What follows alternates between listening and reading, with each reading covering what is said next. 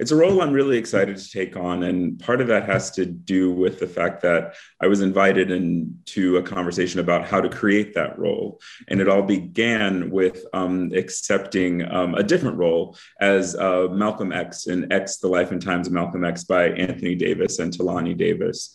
And um, I was deeply excited to um, you know start on the journey of what it means to portray that figure in this city particularly.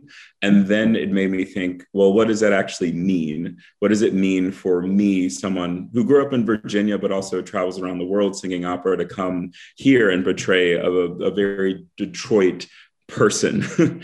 um, I didn't want to just show up and, and put on some sort of show without having a larger understanding and connection to the lives and the communities and the histories here. So I wanted to make it a really critical point of this residency to be about meeting people in the Detroit area from many, many different walks of lives, from many different uh, modes of working, creative and otherwise, uh, in order to see what it meant for MOT, Michigan Opera Theater, to interact with the larger Detroit community over time to build real relationships so that when we do this show, there's actually a community connection to what's happening.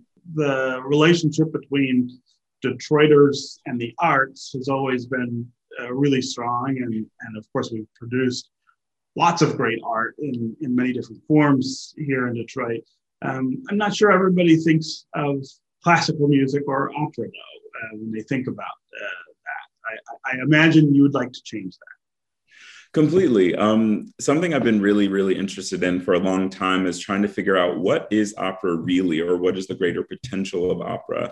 And I think part of that has to deal with um, going back to a deeper root of what opera was, and it has to deal with, um, you know, the word opera in Italian means work, and a part of that definition has to deal with how can you bring together different mediums, different aesthetics, whether that's an orchestra or lighting or the grandiosity of a theater to, to work to focus on telling a story? So, opera is in essence a really incredible way to tell a story. And often the stories that people know from opera um, are not something that people can really connect to. You know, maybe it's in German, maybe it's telling the story of a people that one doesn't see themselves in. So, I'm trying to make it a priority for people to understand that opera is anything with intentional storytelling. And I think, especially with this piece, um, X, it's it's an opportunity to put a story that isn't normally engaged a story that i think many people today especially black people can connect to and saying this is opera too this deserves those resources. This deserves that sort of consideration. And so i think a way to save or redefine opera is to change what stories and what people are in the middle of it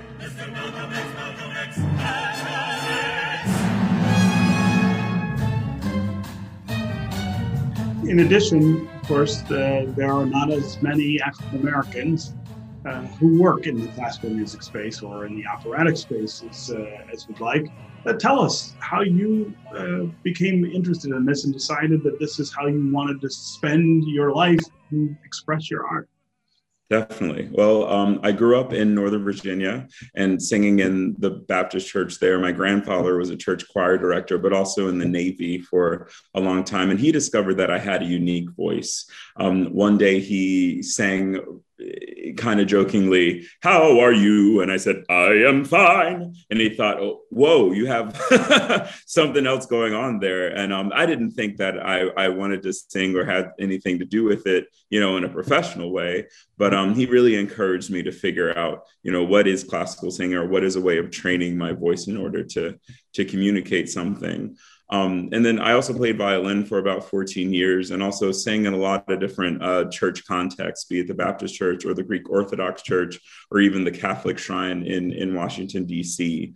And what I respond to, I think, most in music making is when it's done for a reason. And in the church, music is always made for a reason. It's in order to connect to our human and lived experience. So walking into an operatic context or the classical music world, I never fully saw it for what those stories were or what the content was i saw it for its possibility i saw you know what is it if we can take an orchestra and put it with gospel as people like Kirk Franklin um, have so brilliantly done? Or what is it if we take, you know, the grandiosity of the theater and pay homage to stories that we just don't lift up as a society? So I've always been trying to engage it for the tools.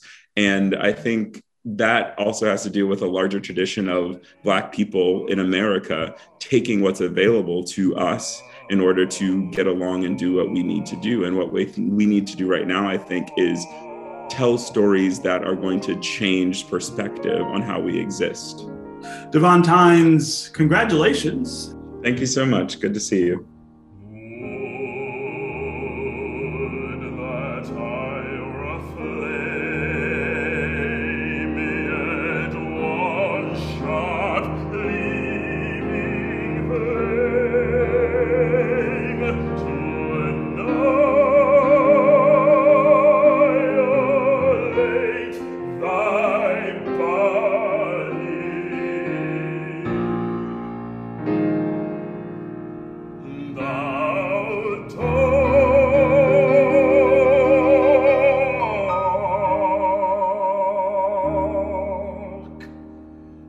you.